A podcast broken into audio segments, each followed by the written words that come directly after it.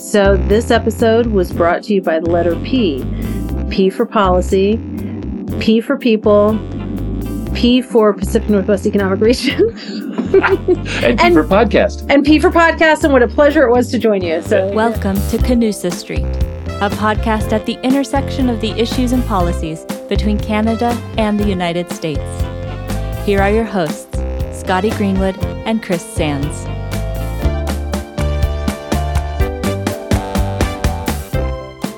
Welcome back to Canusa Street, everybody.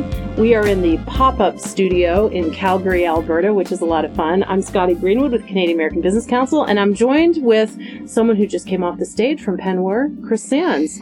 Uh, Exit stage right. Nice to see you. Scott. Exit stage right. And you know what? I'm excited because we are going to talk about the Canada US border, one of our favorite topics on Canusa Street. And we're going to talk with one of the leading experts, actually. You're an expert, Chris. Uh, and we have a West Coast expert uh, that I'm really excited about. So why don't you introduce her properly and we'll get right into it. Well, this is an easy one, Scotty, because Laurie and I met when we when I was teaching at Western Washington uh, in the business school, and she is a star. She was a star when she first came in, but she is the director of the Border Policy Research Institute, which is housed at Western Washington University. She engages in a range of research on the Canada US border, particularly the Cascadia region. Her topics of expertise are long. She does trade, transportation, human mobility, and security. She's also a global fellow of the Woodrow Wilson Center's Canada Institute, so you can see she has my double stamp of approval. Um, we're really glad to have you here, Laura. I'm really glad to be here.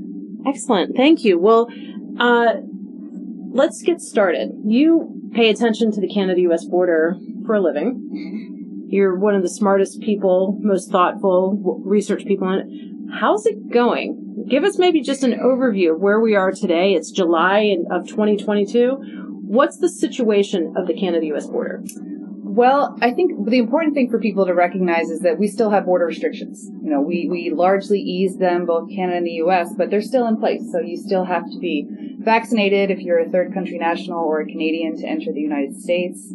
Um, there's no testing requirement any longer at the land or the air border. And then for travel to Canada, um, you have to be vaccinated with, of course, vaccines that are recognized by the Canadian government.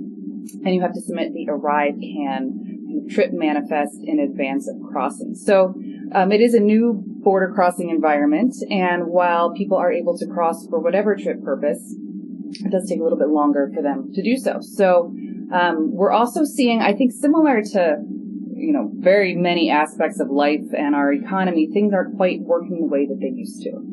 So there used to be sort of predictability in the system. You sort of knew it's a Sunday afternoon, the yep. lineups are going to be long, or a yep. Friday afternoon Canadians coming down to the U.S. And it's not quite working like that anymore. And so it's it's pretty messy. The wait times are long, they're unpredictable, even while the volumes are still at around 50% of what they were before the pandemic. Volumes at the land border in particular. In particular, yes. So you you just said a lot there. Let me let's let's uh and thank you for that. I want to I want to pause on a couple of things to make sure I heard you properly. And because a legislator here at the at this conference pulled me aside yesterday um, and I hadn't focused on this. So you have to prove that you're vaccinated in order to be able to enter the U.S. and to enter Canada? Yes. okay. U.S. citizens are exempt from that entry when they enter the U.S. Got it. So if you're a foreign national and you'd like to come to the U.S. and you're not vaccinated, no luck. No luck. Even if you, okay. There, there's a small number of exemptions for specific categories, but mostly, yes. No. Got it. And I think I heard you say, um, and you were telling me a story earlier, so maybe share it with our guests. Um, coming into Canada, you have to have a certain kind of vaccine. Yes. So I had a Mexican scholar visiting me recently. I live just south of the, the border between British Columbia and Canada, and she was actually doing a comparative study looking at what's happening on the Mexican border and the Canadian border. And so she said, well, I'm going to do this ArriveCAN thing, and then I'm going to just walk across the border. I said, oh, great. Um, and so she went in there to, to fill out her manifest and she saw that the CanSino vaccine, which was actually the vaccine that was given to all educators in Mexico, and she's a professor, um, is not acceptable by the Canadian government. Is that a Chinese uh, developed vaccine? it, it is. And, and what she had told me was uh, the U.S. at first did not recognize it, but there was enough sort of lobbying from the Mexican government that this is what we are vaccinating our educators with, um, that the U.S. does accept it now. So pretty big disconnect because she had traveled from Mexico to the U.S. and so she thought, okay, you know, I'm vaccinated and, and I'm up to date and everything, and then she couldn't continue on into Canada. And is there, Chris? Uh, you can get into this too, but is there a is there a scientific health reason to not recognize that particular vaccine? Like, I, I haven't read the literature. Is there is there a reason for that that we can hang our hat on, or no? Well, I'm not a public health expert, but I think the consensus is sort of that some of the Chinese um, manufactured vaccines were not as robust as the Western. And there was a period of time, uh, correct me if I'm wrong, where the FDA had not approved the, the vaccines because they weren't submitted for approval. And so I know I know we had that problem at uh, at Hopkins. We we had to take all the Chinese students and test them every day because they didn't have the right vaccine. Interesting. Well, so okay, that's the land border. Um, confusing backups, all of that. Let's talk about the air environment a little bit because you read a lot in the papers, especially in Canada in the last couple weeks, about people spending hours and hours and hours and not getting across. We've all had our stories. Chris was late to this particular Mm-hmm. conference because he got Yes. So, um, talk to us a little bit about that, if you would, what, and and maybe also explain a little more. What does arrive can mean? Like you said, it was a manifest, but maybe maybe explain it and what the does it live up to the purported benefits and all of that? Sure. So uh, during the pandemic restrictions, Canada introduced the ArriveCan platform, which is a web-based or an app-based submission where a traveler sets up a profile, uploads their vaccine credentials um, prior to the test requirement being lifted. You could also put your test results in there, and then you tell the Canadian government what your trip purpose is um, and where you're planning to cross if you're traveling by air or if you're traveling by land, what your port of entry is. So it's really a way for them to collect advanced traveler information and sort of marry that with some public health um, requirements as well. And so that's required regardless of your mode of entry. So, you know, in the air mode, I think the consensus is ArriveCan hasn't been that big of a deal because airlines can communicate that requirement with their passengers. You know, if you're checking in, to make sure you fill out your arrive can. I've heard stories of people at the gate and the gate agents are helping them submit their ArriveCan. I was well. Let me just jump in on that. I was just going to say I actually think it's an impediment because if you're used to getting to the air, airport, let's say two hours early for your flight, um, and you're stuck in a line behind somebody who isn't familiar with technology, the gate agent is trying to help them. They've they've got to you know download an app. Maybe their phone can take it. Maybe they can't. Like I I personally have missed a number of flights in the last couple of weeks. Not because I didn't get there in time, not because I don't know how to use the ArriveCan app, but because there is somebody in the in the line in front of me that doesn't, and and and we're all stuck. Yeah, and I think that's the catch, right? It's sort of like any technology. When it works, it works really well. But when Yeah. it doesn't work, it really gums up the system. Yeah. Um, but is there a benefit to it? Like, what's the purpose of it now? That's a good question. Um, I think Health Canada is still very keen to keep this in place because there are still border restrictions, right? There's still a vaccination requirement. Um, there's still a quarantine requirement if you come down with COVID. So that mechanism, um, I, I would say I think Health Canada is really holding on to that as a, as a tool. You know, at the border, it's a little different. Canada Border Services Agency, who has to implement this, isn't necessarily the one driving the bus on Arrive ArriveCan. So I think there's a bit of a disconnect between the public health agency and the actual border agency. Laura, you were um, you were one of our great in, uh, experts that we consulted when we were doing the Wilson Task Force on Public Health and the U.S. Canadian border. And one of the things that came out of that, and I think you might have sort of uh, focused on this, is that after 9/11, the border used risk management as a way to determine who crosses and who doesn't. And you need a certain amount of data, good passport or some other reliable document to make a risk assessment because they knew after 9/11 there'd never be no terrorism. Have when I hear you talking about what Health Canada wants versus CBSA not being in the driver's seat, it makes me think: Are we? Do we need to relearn the lesson of risk management? Because I could see ArriveCan providing a basis for somebody to make a decision on whether the person was vaccinated and therefore a risk or not. But it, isn't seemingly designed for border use. It's really just about what Health Canada wants to know. Can can we fix that? And and before you do, explain the acronym. We do get paid by the acronym in Washington D.C. CBSA. Oh, the Canadian Border Services Agency, which is like CBP in the United States, Customs and Border So, Protection. so what you both are saying is the border officers who normally de- make determinations about coming and going in sovereign territory, when you say they're not in the driver's seat, somebody else, else is, it's Health Canada or health officials. Anyway, I just want to Yeah, clarify that. Yeah, and I think back to your question, Chris, that there's a real opportunity there for the, the use of that advanced traveler information um, to be sort of handed off to the border agencies who would who would modify that, right?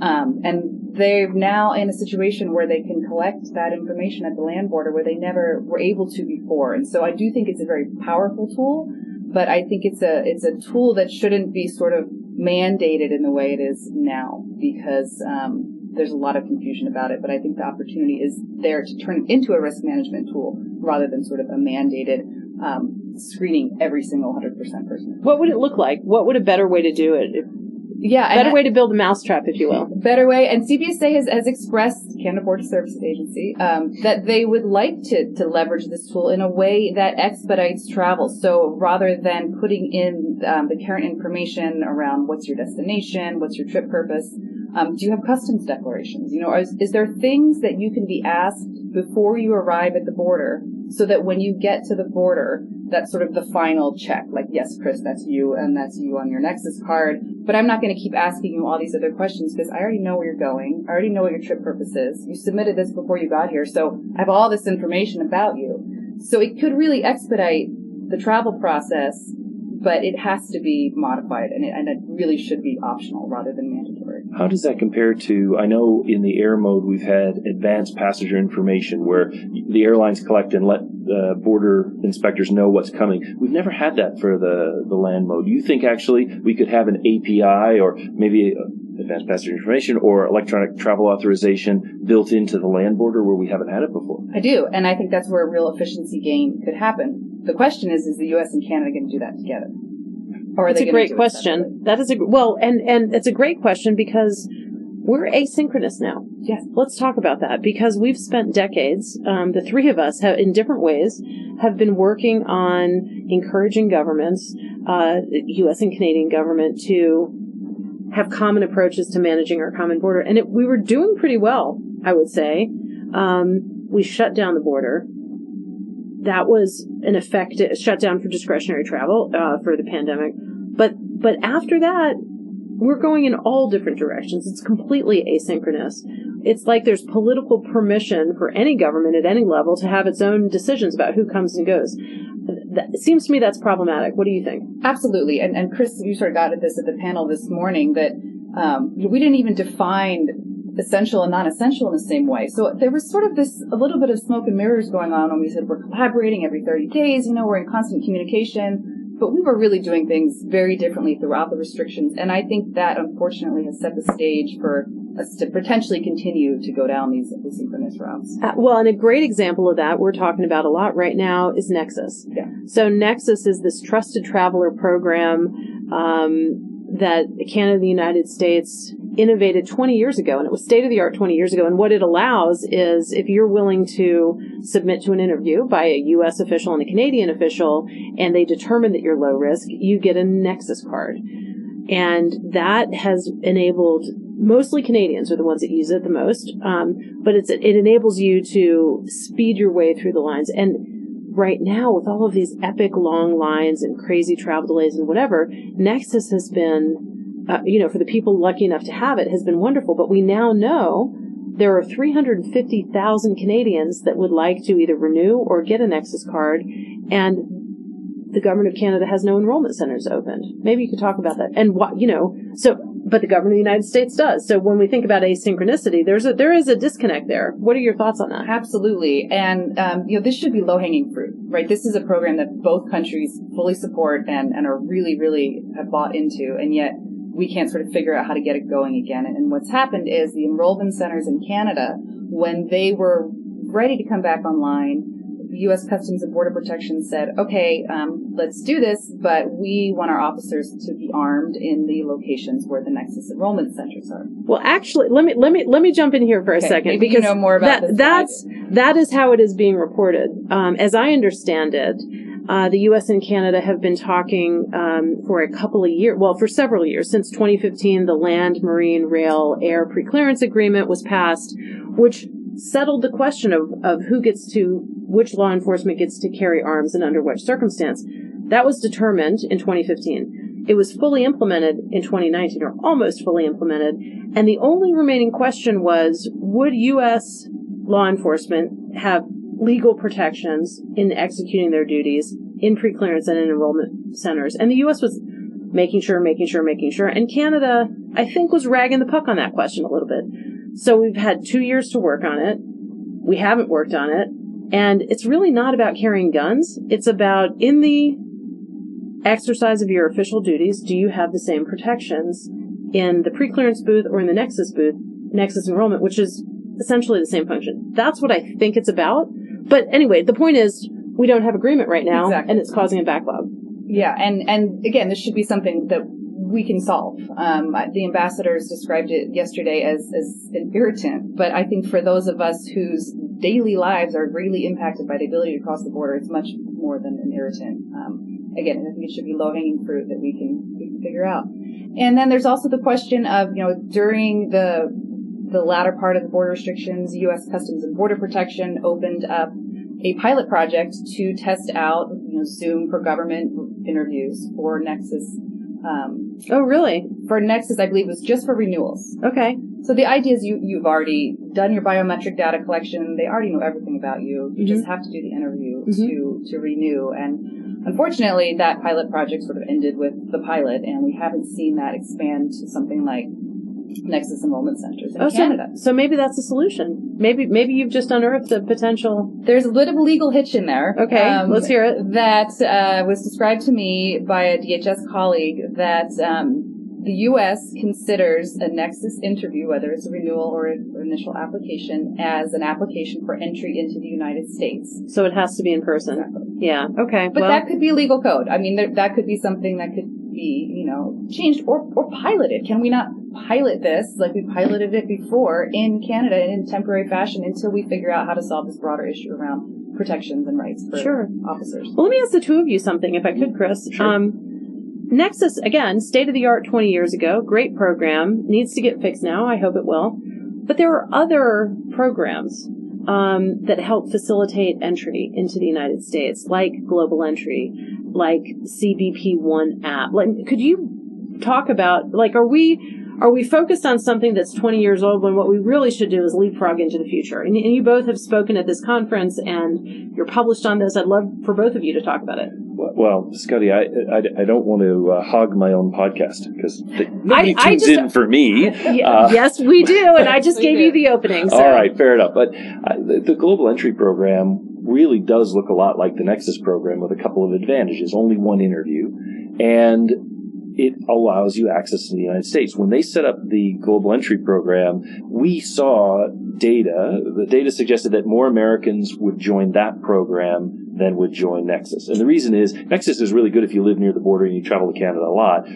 But global entry is good worldwide. So anytime you come back from Europe or from Asia, you can come into the U.S. with expedited clearance. You So- skipped that long line. I mean, what we're talking about here, if anybody has flown Mhm. from anywhere in the world, when you land at, let's say, Dulles International Airport or JFK or whatever, you just, you've just had a long, arduous day of traveling, maybe. Or maybe it was a lovely day of traveling, but it's been long. And then you land, and then you are in this line behind hundreds and hundreds and hundreds of people, and it takes forever.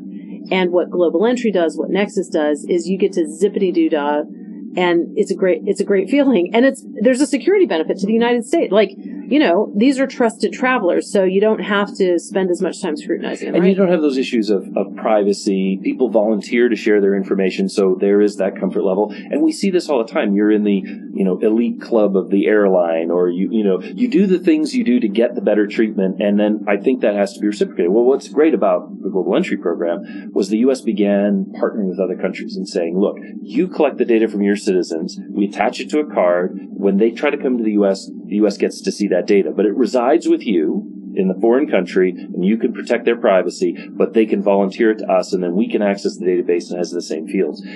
We started with Britain, not surprisingly. We worked with, with several countries in Europe, but then we added Mexico right before the pandemic so that Mexicans could be part of a global entry program that didn't eliminate SENTRI, S-E-N-T-R-I. I don't know what it stands for, but it's the Nexus equivalent on the southern border. That was more for the daily commuter types in the borderland region. But for people in Mexico City, for businesses in Veracruz and elsewhere, this was a much more efficient way to transit. But because we'd already invested in Nexus, there was almost a, a sort of sunk cost, and Canada resisted the idea of going the same route because they had their own system. And I, I, I don't know what you think, Gloria. This is one of the things that's always very frustrating when we become uh, very protective of the things we worked out together rather than thinking about how could we make this work for, for more of our citizens.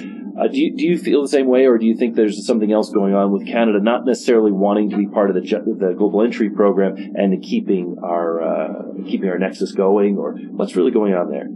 Oh, that's a good question, um, and I don't know that I have a good answer to it. I, I, think people are wedded to what they know, right? So for me, I'm like, oh, the thought of a Nexus program going away sounds sounds so terrible, but but the reality is, you know, I think it's I think it's a great program, but there's always going to be sort of the nexus and the non-nexus, or the global entry and the non-global entry. And what we haven't done is really figure out a sweet spot for all of those people who are not going to be able or never going to enroll in that type of program, but yet they're crossing the border more than you know once every five years or something. So, so that that in between group, we haven't figured out how to again sort of narrow the haystack um, without going them putting them through this whole. And, and what do you think the impact of that can confusion about what the rules are and how much trouble you get in if you haven't done everything just right on the casual traveler. We, we think a lot about people go over for a conference and they've planned ahead and so they're going coming to Calgary for PNWER, for example. But in, in, when you're living in a border region, and there is has traditionally been a lot of back and forth between British Columbia and Washington State,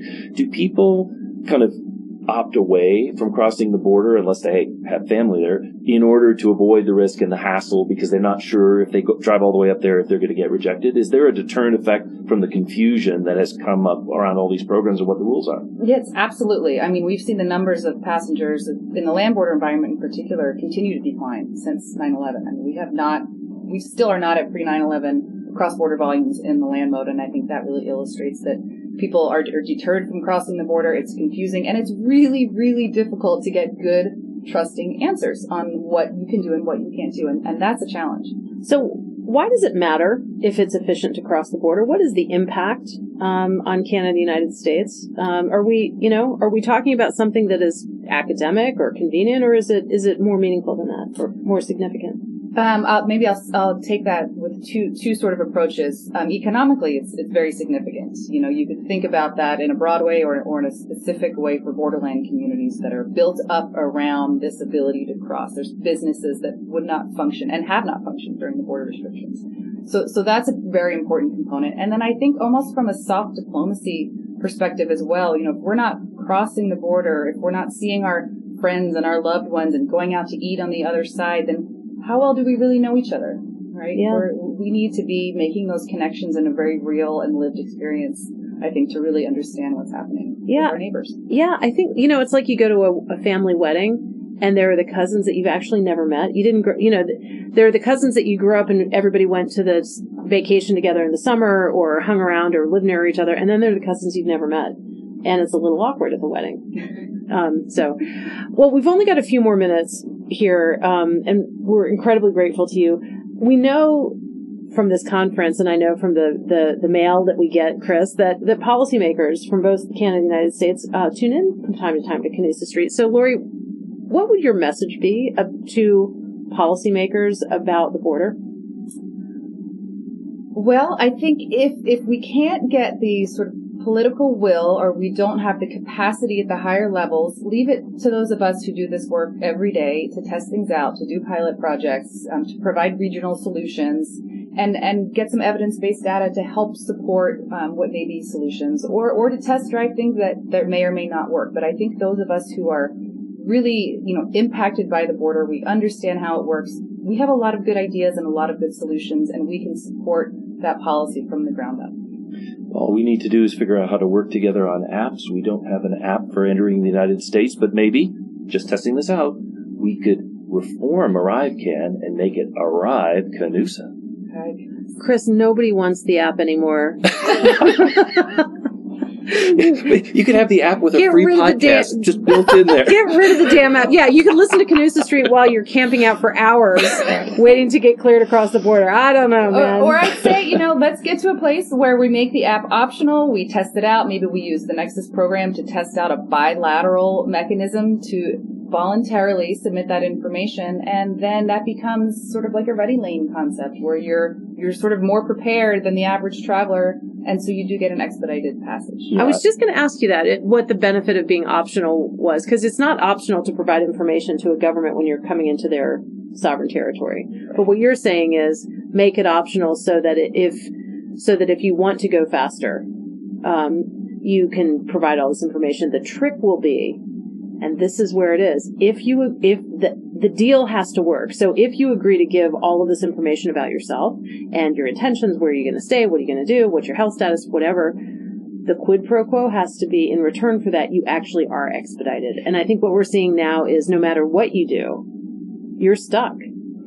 you know, it takes forever. You might miss your flight, right? Well, and I, I think that's a Right. huge opportunity, not to jump on on this, but trusted travelers and trusted shippers. Because there a long time we were talking about companies that joined C-TPAT or FAST, the Customs Trade Partnership Against Terrorism and Free and Secure Trade, two big programs. They they still didn't get expedited clearance across the border. They put all this money on the table. There was no R- ROI or return on investment, and they were quite frustrated. And there's got to be a way for us to deliver and to recognize that your trusted traveler and your trusted shipper probably your trusted testers. They're the ones who would let you roll out a pilot project. They'll humor you a little bit because it contributes to a better experience if it delivers. Absolutely. Well, listen, Laurie, thanks again. It's amazing to see you in person. And uh, thanks for sharing some wisdom with us. Thanks so much for inviting me. You're very welcome. You are my trusted traveler. there we go. keep keep the collection together. Amen.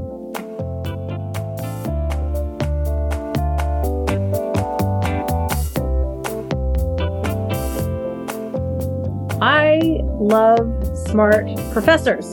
Yes, You're one, and you're fabulous. And Laurie Trautman, my gosh, I know. is she brilliant or is she she is, brilliant? She is, and I had the chance to when she came to Western Washington. I was still out teaching there, and it she's just so impressive. Um, you know, she did her PhD at the University of Oregon. She's really good on some of these issues, and she's there every day gathering data and giving a very balanced view of what's going on. We need to hear those perspectives, and she's just terrific. Balanced is the right way to say it, and you know, understated yet powerful. She's kind of the opposite of me. I don't know about Overstated and a little bit lame. You know what I mean? I mean, No, no. I just think that uh, I just think that that y- your work on the border, and I know you two collaborated through uh, your work with the with the Wilson Center, is really important, and it's in, it, it's informing, or it ought to be informing. Uh, the way decisions are made today. So I, f- I feel like we're going to get some of these problems solved, but it takes discussions like we're having Yep. on Canusa Street, at PNWER, uh, at the Wilson Center, at the Canadian American Business Council, in order to advance the dialogue and present government not just with a problem, but with a solution set. And I, I think Laurie is, is right at the front lines of that. I agree. And one of the things about the COVID border restrictions that we'll be looking at for quite some time is how local voices and the individuals whose lives were turned upside down by not being able to cross the border really got very little voice in Washington and Ottawa where the big decisions were being made. And Laurie was listening and talking about People Point Roberts and other communities. right. Um, we can't make good policy if we don't have any attention to the people who that policy is affecting every day. That's right. That's right. So this episode was brought to you by the letter P. P for policy, P for people, P for Pacific Northwest Economic Region. And, And- for podcast. And P for podcast, and what a pleasure it was to join you. So there, we are never going to be rappers because our alliteration is. No, but we're minding our P's and Q's here on Oh, there you go. So excellent, excellent. And actually, in an upcoming episode, we're going to have a W. We're going to talk to the president pro tem of the Idaho Senate, uh, Chuck Winder. Winder. So we'll do that next. Well, and We're that's gonna have to another cut P. all that out. Potatoes. Potatoes, potatoes for Idaho. Oh, that's right. Yeah. And if we're going to talk about Idaho potatoes, we got to talk about PEI potatoes. P for professors. My God, where are we? Anyway, And policy professionals. Oh, this is getting bad. You know, we're getting punchy. P for punchy. um, great to see you, my friend, as Great always. This podcast is brought to you by the Canadian American Business Council and the Wilson Center. If you like this episode, help others find our show and give us a rating on Apple Podcasts or Spotify.